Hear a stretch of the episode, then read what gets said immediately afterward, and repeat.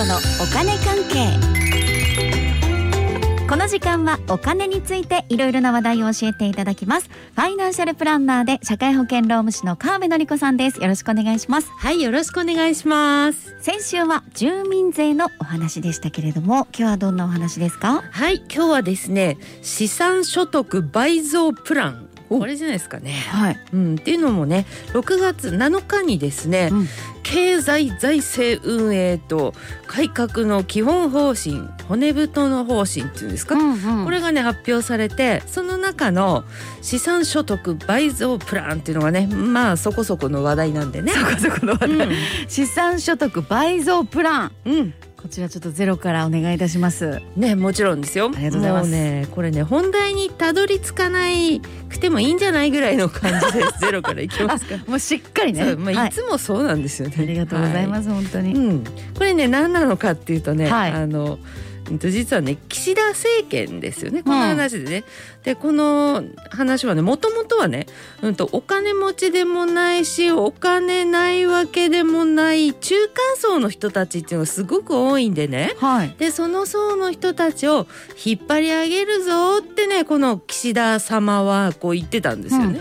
でこの話はねスパークルでも言ったような気がしてる。うん。うん、この中間層の人たちの引き上げ、うん、それいいと思います。うん、でねその財源ってやっぱいるじゃないですか。その中間層の人を引き上げるにはね。で、ねその財源として富裕層の持っている資産に税金をかける作戦でいくぞ金融所得課税って、うん、あの言われてるんですけどねそれね、はい、それを強化するぞってもともとは言ってってたんですよね、うんうん。うん、そしたらねお金持っている人とか資産運用やってる人たちから、うん、まあ、岸田首相はですね、うん、袋叩き状態になりましてね。まあ、株価もどっかん下がったんですよね。で金融所得課税強化はちょっと横に置いておいて的な感じになってて そこでね今度資産所得倍増プランって言葉が登場しました。そういう流れなんですね。まあ確かにすでにいっぱい持ってるって人にとってはもうこれ冗談じゃないよってなったってことですよね。まあねそうですよね今までいろいろ頑張ってきたんだぞみたいな、そうですよね。知れないですよね、まあ、持ってる人とか金融関係の人なんかもねそうなんです。でまあ SNS なんかでも袋叩き状態だったなという感じがありますね。で5月にですねロンドンで岸田首相からあの言葉が出ました。では皆様に問題です。岸田首相は何と言ったでしょうか？5月、ロンドンで、ね。うん、ロンドンで。うん、これはですね、はい、インベストイン岸田です。で「です」をつけるところがね、うん、まあなんかちょっとおまぬけというか可愛げがあるって言いますかね。うん、ですって英語で死んでしまうですとね。かぶるじゃないですか。そうだ。そうだからこう不謹慎な役をされちゃってちょっと気の毒でしたけどね。うん、まあで話を戻してあ言ってる意味わかりますね。ですね、うん、そう岸田の死に投資をみたいに言われちゃったらそういうことか。ちょっとねちょっとひどいけどそう言われたりしてね。ですをつけちゃったばっかりにね、うん、そうそうそうそう、うん、まあで話戻しますね。直訳するとご本人は岸田に投資をと言いたかったわけですよね。インベストイン岸田でやめればよかったですね。なのにちょっとうっかりですと言っちゃった言っちゃったんですけどね、はいはいそうそう、でねこれねインベストっていう単語使ってるあたり、個人的にはねちょっと気になったこれ袋叩きにあった投資家とか資産家とか金融機関の皆様に、うん、いやちょっと先日はすみません。やっぱり投資ってね大事ですよねみたいな感じでこう案にね言ってる匂わせているみたいな印象を受けちゃいましたけどね。えー、えー。でも資産持ってる人から税金をもらうって言ってたんですよね。うん、でもすいません的な感じ？いやそうそうそうちょっと変わったっていうかね。そうそう。ふわっとね。うん、そう、うん、やっぱりすいませんみたいなね感じでねお金持ってる人ごめんなさいあんなこと言ってみたいな感じもちょっとあるかも。うんうん、まあ私は政府批判とか一切しませんけど、はい、まあ若干戸惑いが見られるというか 瞑想中みたいな感じなのかもしれませんね。うん、うんで、まあ、やっと本題というか、はい、6月7日発表のね例の経済財政運営と改革の基本方針骨太の方方針、はい、これね4つの分野に重点的な投資を行うということになったらしいんでね、うんうんはい、4つ発表しますよ。はい、いきます。じゃあ1つ目からね。人。うん、人に投資ってことですね。あとはね2つ目が科学技術イノベーション、うん、その次スタートアップ、うん、そしてグリーンデジタルです。ですってちょっと言っちゃったんだけど。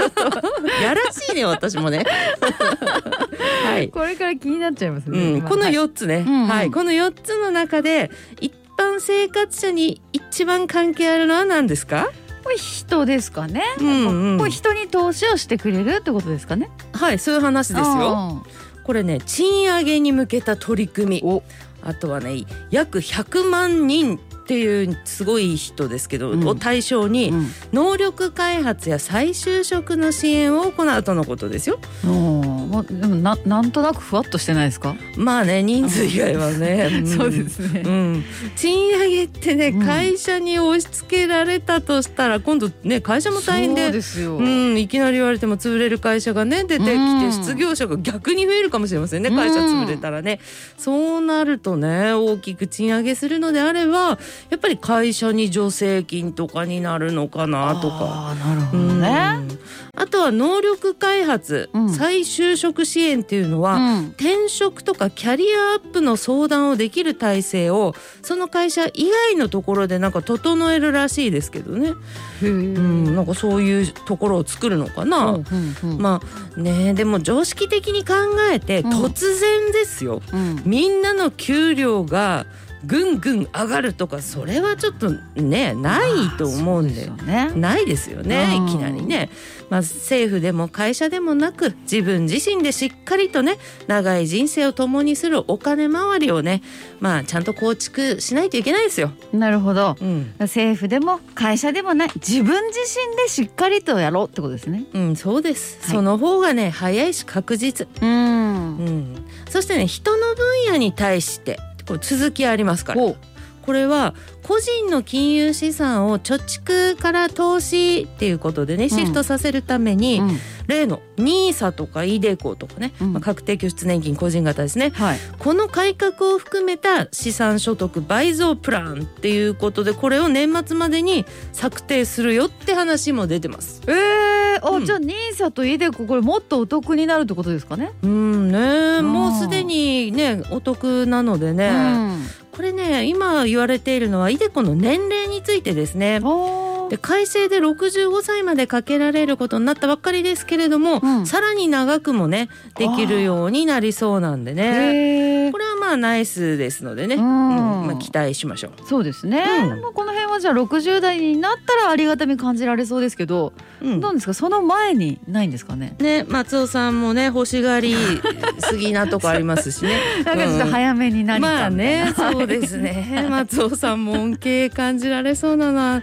うんどうなんだろう。今のところちょっとないのかもしれないですけど。ゴニョゴニョになっちゃいます、ね、うんまあねまあ、うん、でも松尾さんがマックスまでやってないんであればイデコとニーサマックス額までねなるほど、ね、やるとかね、うん、そこを伸ばしていけば、ってことですね。ね。ああとね、大学とか大学院の奨学金で出世払い的なやつがなんか整いそうですね。あそうなんですね。おお。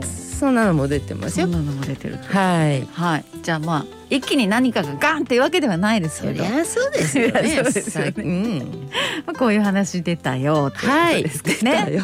はい。今日は資産所得倍増プランお話しいただきました。ファイナンシャルプランナーで社会保険労務士の川辺典子さんありがとうございました。はいありがとうございました。